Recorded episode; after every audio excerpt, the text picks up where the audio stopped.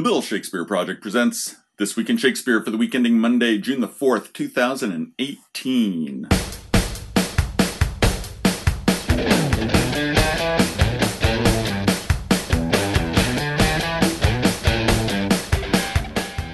Hola, Bardophiles, and welcome to the 199th episode of This Week in Shakespeare, a podcast brought to you by the Bill Shakespeare Project. This is our weekly opportunity to let you know about the latest and greatest in Willie Shakespeare headlines, coming at you every Tuesday. The goal here is to hit you with a quick blast, no more than 10 minutes tops, of Bard-related news.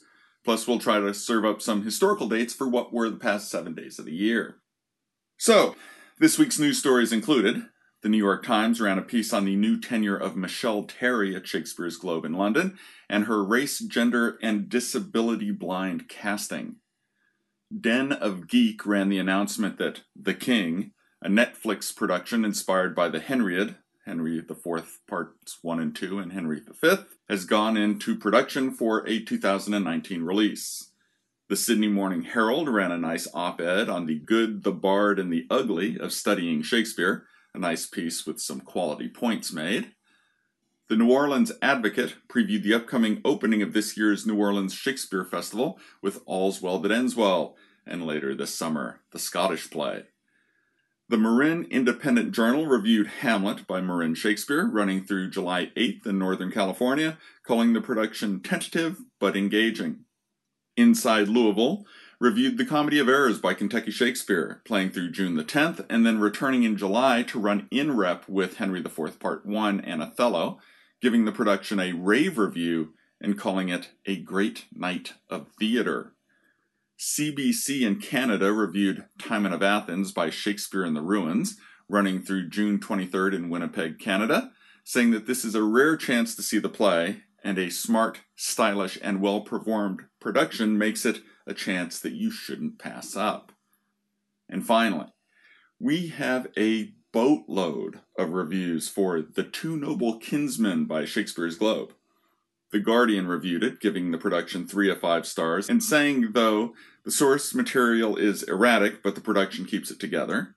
The Financial Times also reviewed the production in London, giving it 4 of 5 stars, and calling it a witty and ebullient staging of a tricky text. The Upcoming also reviewed the production, running through the end of June, giving it 5 of 5 stars and calling it joyful, spectacular, and easy to follow. The Arts Desk also reviewed it, calling it engaging and daft. City AM also reviewed it, giving it 4 of 5 stars and calling it a return to what the Globe does best. I'm taking that as a backhanded non-compliment to Hamlet and As You Like It, running there right now as well.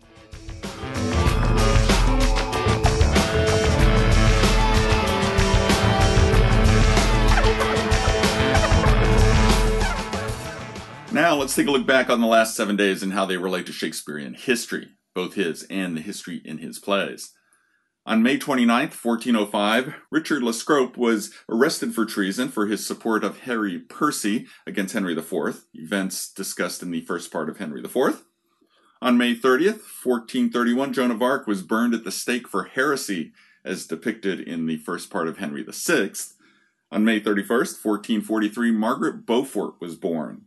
The great-granddaughter of John of Gaunt, she would live quite the life. She married 4 times, her first being dissolved before she was a teen.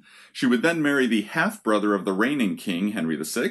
This marriage to Edmund Tudor would produce a child, Henry, born when she was just 13, and already a widow, as Edmund had died while in custody of Yorkist forces in the early years of the War of the Roses.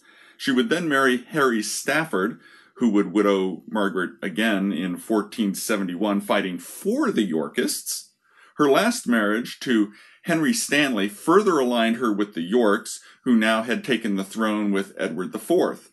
When Richard, Duke of Gloucester, became Richard III, he stripped her of her titles, but she got the last laugh when her son, remember Henry, won the crown from Richard at Bosworth Field and was crowned Henry VII. Like I said, quite the life. On June the 1st, 1533, Anne Boleyn was coronated as Queen of England as Henry VIII's second wife, less than a week after his marriage to Catherine of Aragon was voided by an English archbishop. On the same day in 1985, the Japanese samurai film Ran opened. This is Akira Kurosawa's epic adaptation of King Lear, after earlier filming Macbeth as Throne of Blood. On June 2, 1420, Henry V married French Princess Catherine of Valois, after the post-Agincourt Treaty of Troyes recognized the former Prince Hal as the regent and heir to the throne of France, and arranged for the royal wedding. On June 3, 1397, William de Montacute, the second Earl of Salisbury, died. Salisbury fought under both Edward, Black Prince of Wales, and John of Gaunt in the 100 Years' War. On June 4th, two film versions of Julius Caesar were released. The 1953 Joseph Mankiewicz screen adaptation with Marlon Brando opened in the U.S., and the 1970 version, directed by Stuart Burge and starring Charlton Heston, opened in the U.K. And that was your Week in Shakespeare.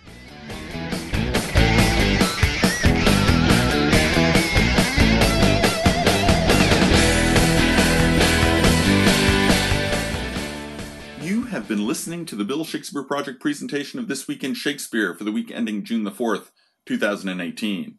For our blog and previous Twiz episodes, including links to the news stories we've covered, as well as the real Bill Shakespeare Project podcast, check us out at thebillshakespeareproject.com. And we'll catch you next week.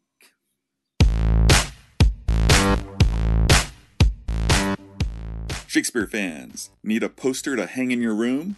Teachers, need some nifty handouts for your students to peruse as you introduce them to the bard? Or are you just in the mood for some printable versions of some of the cool infographics found on this website? Well, regardless of how you answered those questions, I've got a scratch for that itch, a solution for that problem. Check out the Bill Shakespeare Project page on the Teachers Pay Teachers website. You can find character maps for Romeo and Juliet and Julius Caesar previewing the characters and their relationships to one another. I've also got geographical maps so your students can wrap their heads around travels within the plays Troilus and Cressida. Yes, even T&C gets some love. All's Well That Ends Well as well. See what I did there? Plus Pericles and Othello. There's also handouts on the so-called history in Macbeth and Julius Caesar, time in Romeo and Juliet, and violence in Titus Andronicus. Also, you'll find entire packets of handouts for both King Lear and Macbeth, including scene-by-scene timelines and the interactions as well as relationships between the characters. And I'll be adding even more soon. Plus, this is where you can find the printable version of the new and improved periodic table of Shakespeare. Some of these are for free, and some are for purchase, but all can be found on the Bill Shakespeare Project page on teacherspayteachers.com. Oh, and if you want to purchase a pre-printed poster-sized version of that periodic table, well then head on over to the Bill Shakespeare Project page on redbubble.com. Links to both of these sites can be found in the left-hand margin of this website.